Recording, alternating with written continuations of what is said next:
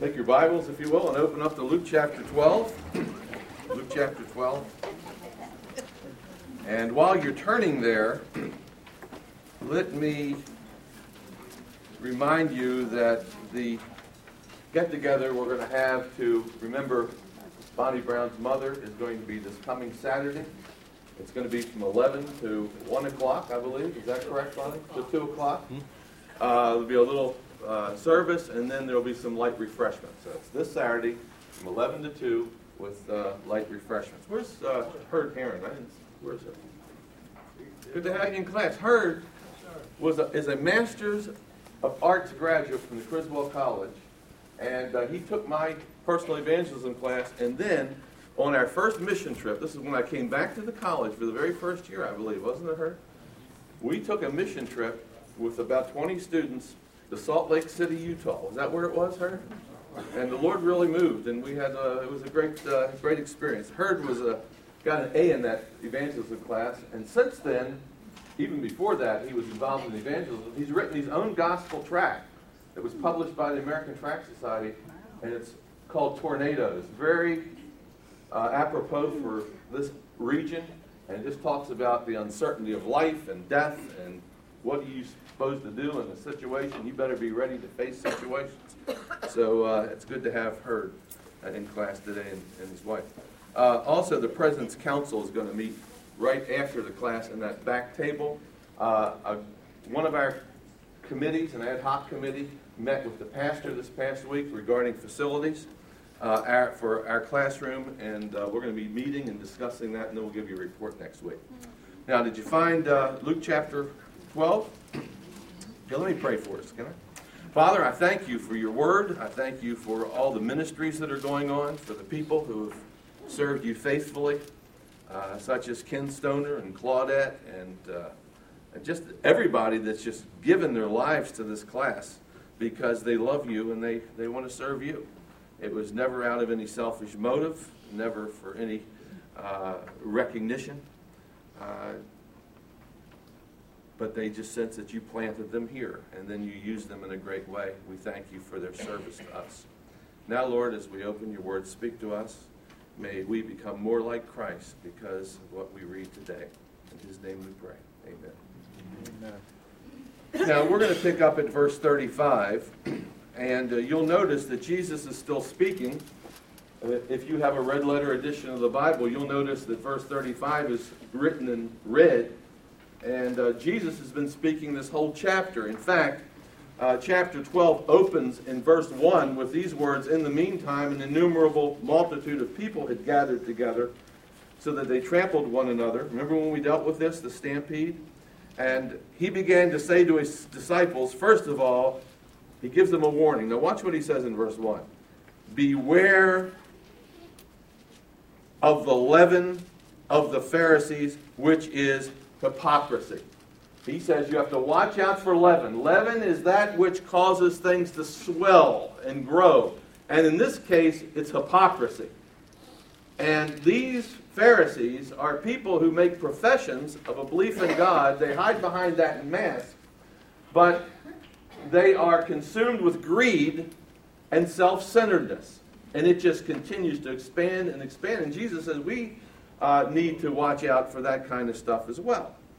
And then in verse 16, uh, he begins to speak to his disciples and he uh, gives a parable.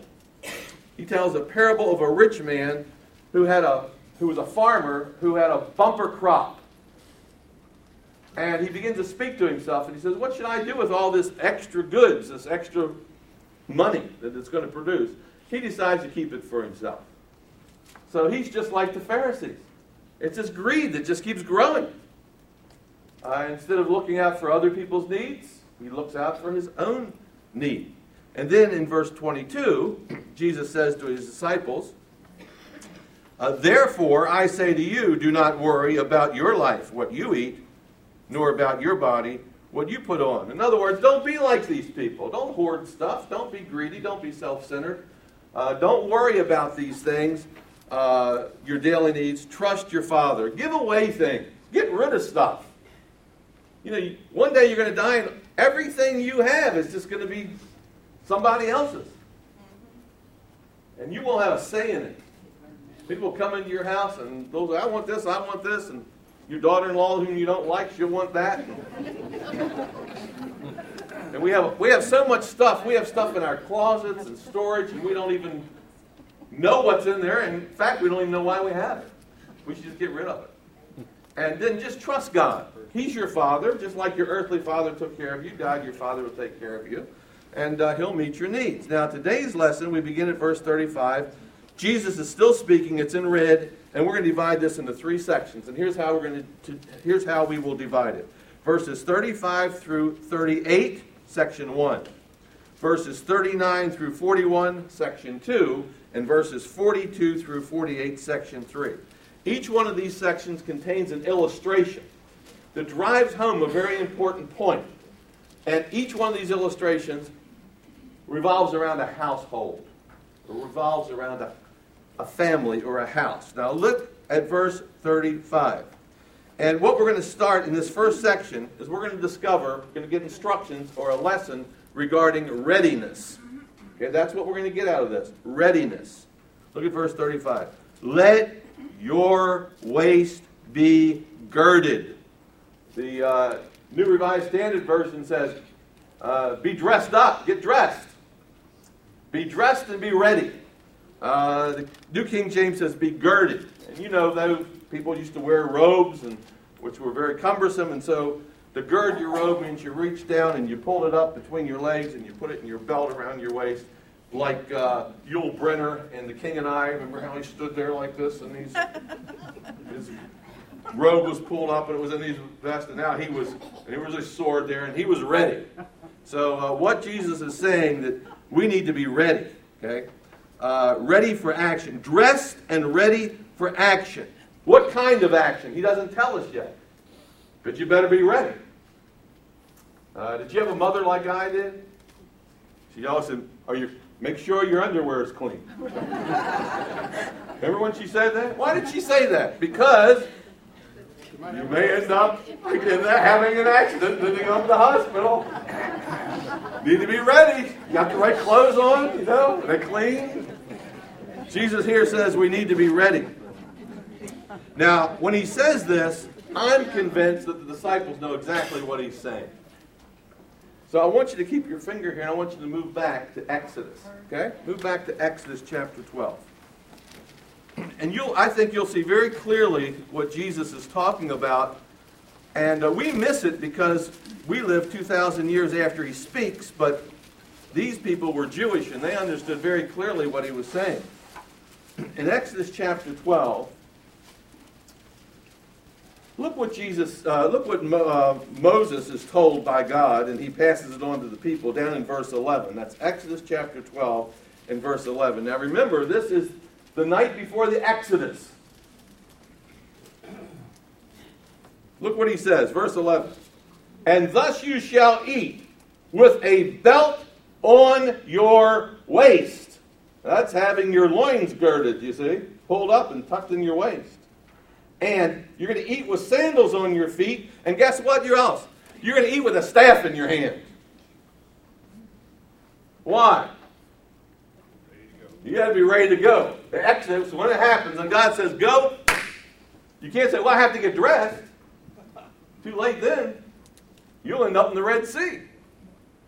You have to be ready to go. By the way, do you remember what kind of food they ate that night? What kind of bread was it? Oh, beware of the leaven of the Pharisees. You need to be unleavened. Don't be like them. Don't be greedy. Guess what? You can't take the trailer with you when you're crossing the Red Sea. Forget about those possessions. So unleavened bread. So Jesus says, Beware of the Pharisees' leaven, uh, uh, the leaven of the Pharisees. Guess he's still speaking about it. 35 verses later, they're thinking back to that, what he said in verse 1, and they're thinking back to the Exodus, and we need to be ready for action, ready to move out. No time to prepare after the fact. So be dressed. Now look what else it says. Go back to Luke chapter 12 in verse 35.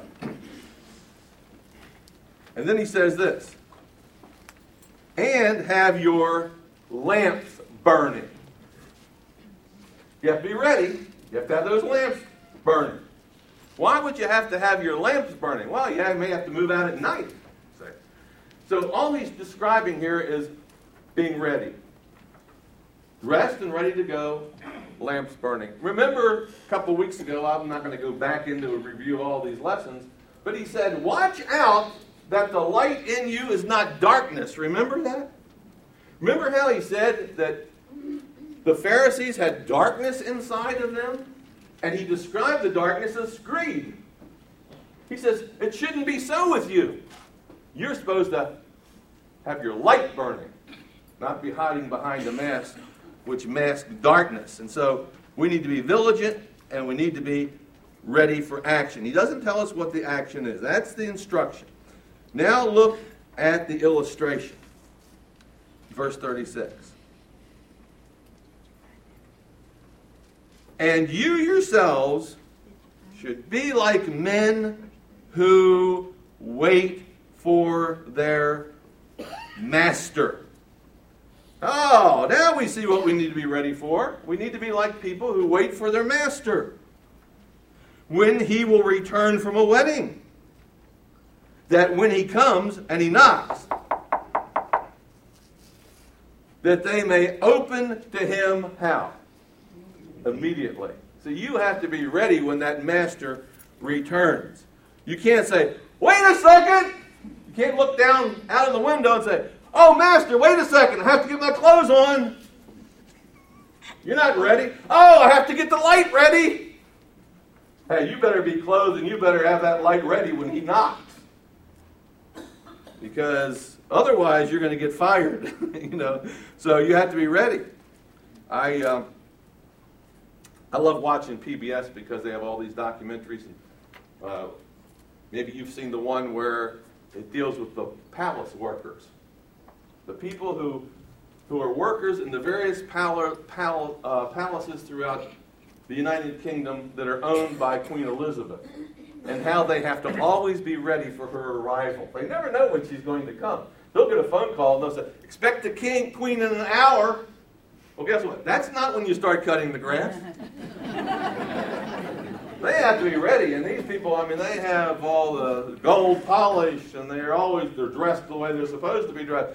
And there's a person up in a tower, and he sees her coming. He has these binoculars, and he sees her coming. And at a certain point, he raises the flag and says she's coming onto the property. And then, you know, the horns blow, and the people are opening the doors for her, and everybody goes right into action.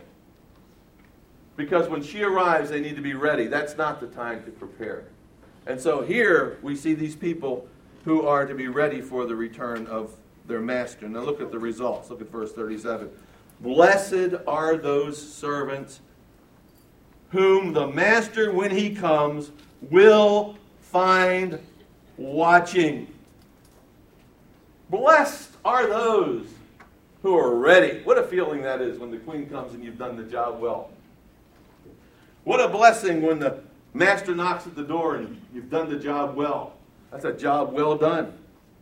And then he says this Assuredly I say to you, he, that's the master, watch this, will gird himself. Oh. Now here's sort of a switch. The master will gird himself and have them, that's the servants, sit down to eat, and he will come and serve them a reversal of status. Can you imagine being served by the master? What a blessing that would be because you were ready. Now, this is a picture of the Lord's Supper. Because that's exactly what Jesus does at the Lord's Supper. In John, it says he girds himself and he washes his disciples' feet. He has a meal and he hosts the meal and he serves them. They don't serve him. the master is one who serves. Is the disciple greater than the master? No. So we should be people who serve. So he girds himself and he serves. It's a picture of the Lord's Supper. It's a foretaste of what the kingdom of God's going to be like. At the great messianic banquet, when we all get together and the Lord Jesus is the host. And so we are served because we have been ready. We are blessed. Now look at verse 38 because it's very interesting.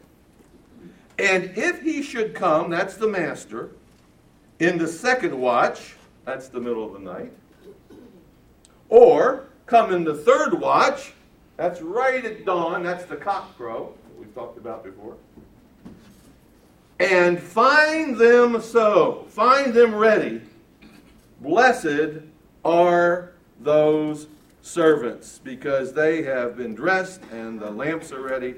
And so this is an illustration of readiness. Makes sense, doesn't it? Okay, that's section number one. Now we're going to come to a second section. And it too includes an illustration. It's uh, a completely different scenario. It's not about a master who's away at a wedding, it's about a break in in the middle of the night. It's about a burglary in someone's house. Jesus is going to drive home the same point. Now look at it. Look at verse 39. But know this if the master of the house had known what hour the thief would come, he would have watched and not allow his house to be broken into. That's true. If there are a rash of burglaries in your neighborhood, I know one thing you're going to do. Uh, you're not going to sleep good at night.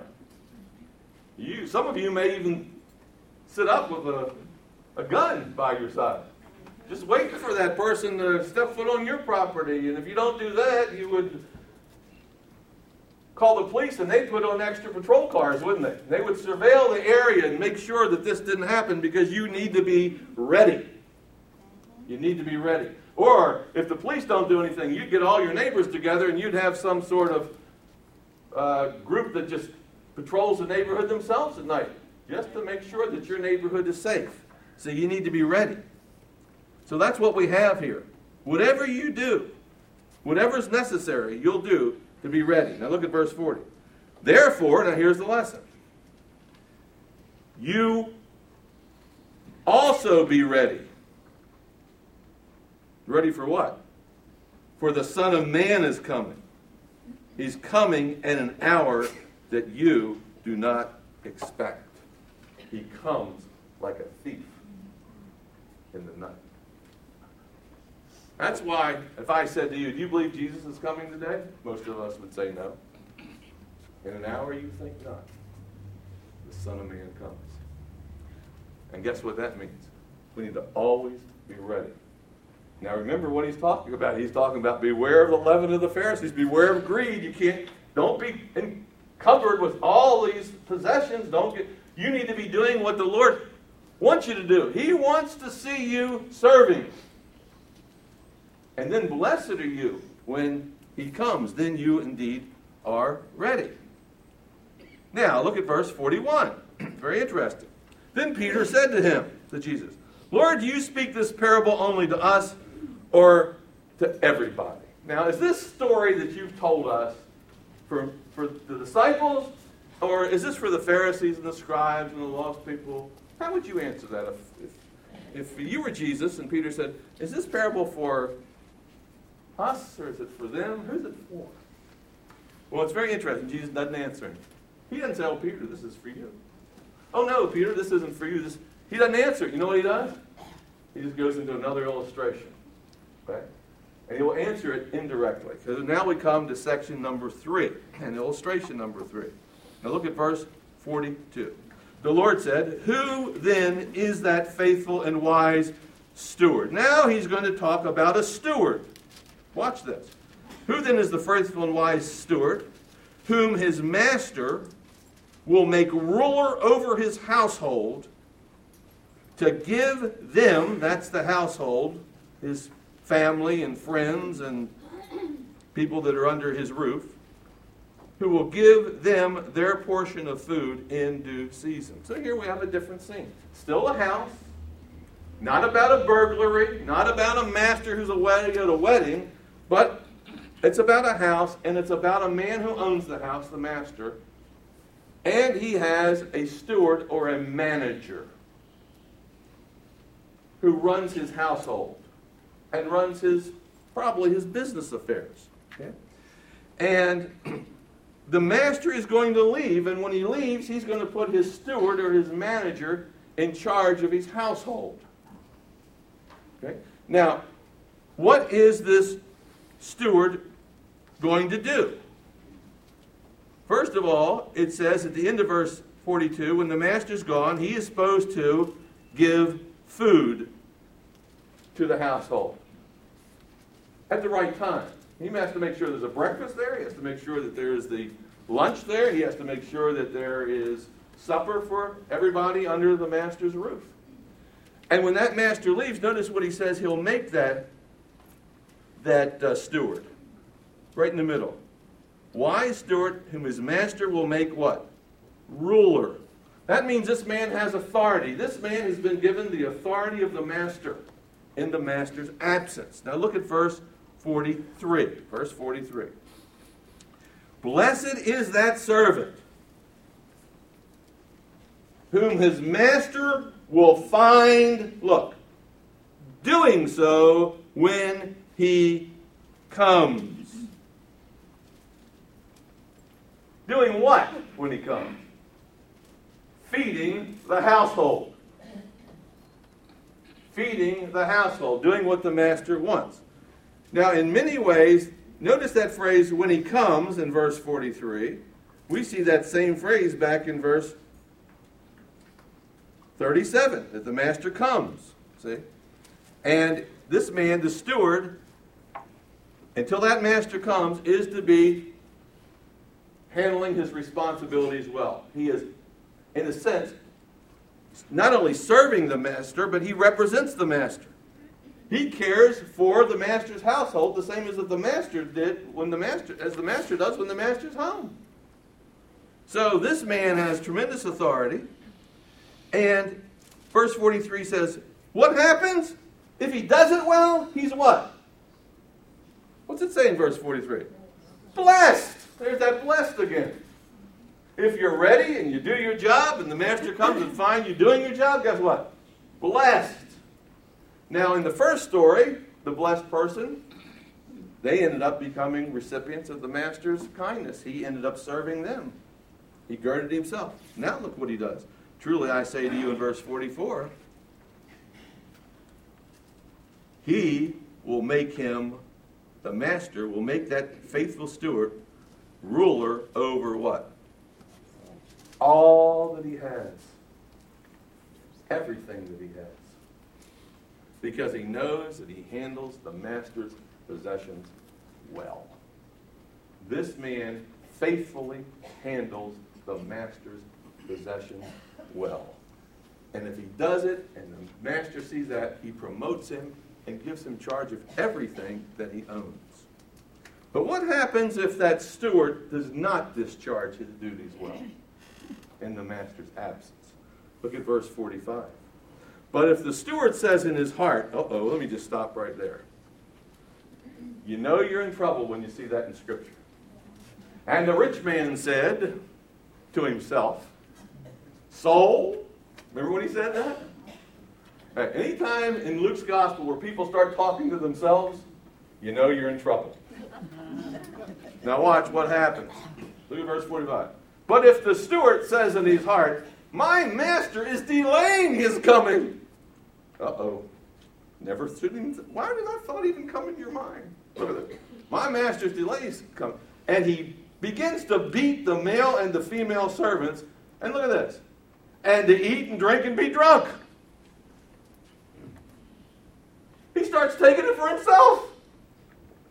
What belongs to the master and what he's supposed to distribute, he starts consuming it himself as if it's his own instead of distributing and being a good steward of what the master owns and the master's possessions.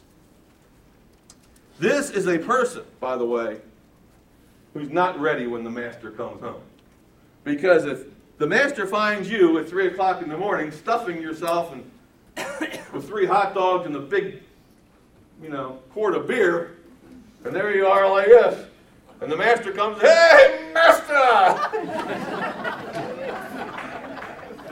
and the master comes in, and they're the household, and they've been beaten, men and women, women, uh, I don't think you're ready. so what happens is, look at the result, verse 46.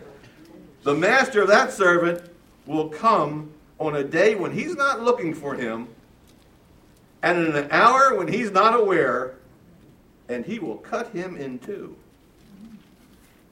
and appoint him to his portion with who? Unbelievers. Now, first of all, he cuts him in two. Now, is this literal or is this figurative? Does the master come and pull out a sword just like a mafia figure? Or is this and then buries him with unbelievers? Or is it figurative? Yeah, you've heard people, man, did he cut him down? Did he cut him to pieces? Did he cut him to ribbons? Well, I don't know whether it's little or literal or physical, but I know one thing: it's not good. that means you're being punished, and you're being punished severely. In other words, what Jesus is saying in this parable. Now, remember, it's just a parable. This didn't literally happen. It's a parable. He's telling a story, giving an illustration. What Jesus is saying is, this unfaithful servant who wasn't ready is facing the worst possible fate that he could think of. Now, who's he speaking to? Remember Peter's question up in verse 41? Lord, are you speaking to us or are you speaking to others? Now, who do you think he's speaking to? I think he's speaking to us. Because your fate ends up the same as what? The unbelievers. You're not an unbeliever in the sense that you not, not, I shouldn't say it that way, but it's like you were in charge of the master's possessions. You had a job to do. You said, I will. I will. You professed your allegiance to the master. Can I trust you with my possessions? You can. You can. I give my allegiance to you, master. But guess what? The master delays his coming, and then what do you do? Your profession isn't worth two cents and you're a hypocrite. And guess what? Instead of distributing the goods to others, you take them for yourself. Beware of the leaven of the Pharisees. He says to every person who professes their allegiance to the master. In verse 47. And that servant who knew his master's will, did he know his master's will? Yes. And did not prepare himself, wasn't ready, or do according to his will, shall be beaten with many stripes. See, now instead of being cut, he's talking about being beaten, but it's the same person. So all he's saying is, that person's future is not what he desires. He is facing the most, the worst fate that he can even think of. Now, let me ask you a question. What does this say about us to whom Christ has entrusted the gospel? And he said, Here's my will. I'll give it to you. Go into the world and preach the gospel. Share the gospel with everybody. Will you do that? And we said, We will and we don't. And we said, well, I can share the gospel another time, but you, you're not handling, you're not faithful with what Christ has entrusted you with, which is the gospel. Now, notice he doesn't say he's going to get a slap on the hand. This person is going to get his lot with the unbelievers. Why? Because he isn't a believer. Oh, he professed. He's hidden behind the mask of baptism. He's hidden behind the mask of being a church member. He's been hidden, hidden behind the mask of professing his faith in Jesus Christ. But he's exposed for what he is unfaithful. That person will be cut to pieces. That person will be beat. So we can say, uh, we can get in this church service and we can sing, Jesus, I love thee. But if he comes back today, where do we stand? Having known His will and not doing it. Now look at verse 48. But he who does not know yet commits things deserving of stripes. Now here's a lost person. Here's a lost person. Doesn't know God's will. He does things that's worthy of punishment. They go out and sin all the time. They're lost people. That's what they do. But they don't know it necessarily. They don't know how to handle their finances, handle God's possessions. They shall be beaten with few. Look at that. With few. Still predicament, still punishment, yes. But guess who gets punished worse? The person who knows God's will or the person who doesn't? it's the person who knows God's will and doesn't do it. It's not the homosexual who's just a sinner. It's not the, the liar who's just a sinner. It's not the drunk who's just a sinner. It's not just the lost person who doesn't who wasn't raised like we were, didn't know God's will. You know, they didn't have the fortune to have the gospel preached to them like we have. They're just living in darkness and they don't profess anything. And guess what? And they do things wrong, they'll be punished.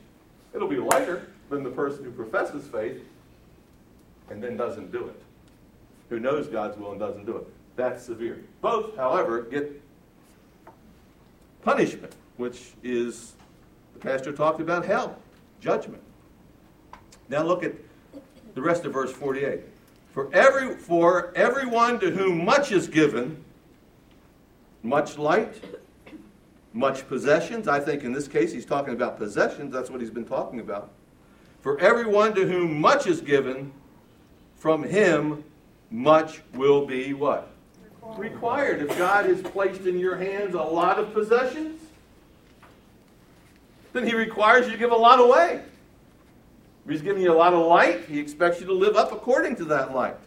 Knowledge. And then for, into verse 48, and to whom much has been committed, like the gospel, or a call to the ministry, of them they will ask the more. So, if you handle God's responsibilities well, then He will give you more.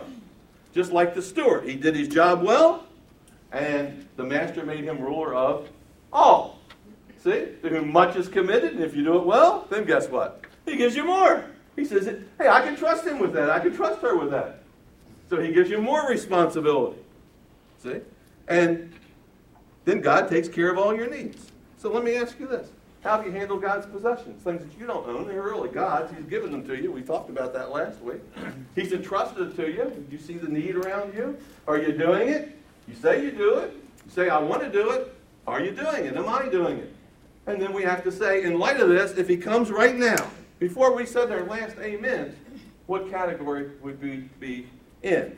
Those of the faithful servant or those of the professor who has compromised and has gone the way of the Pharisee.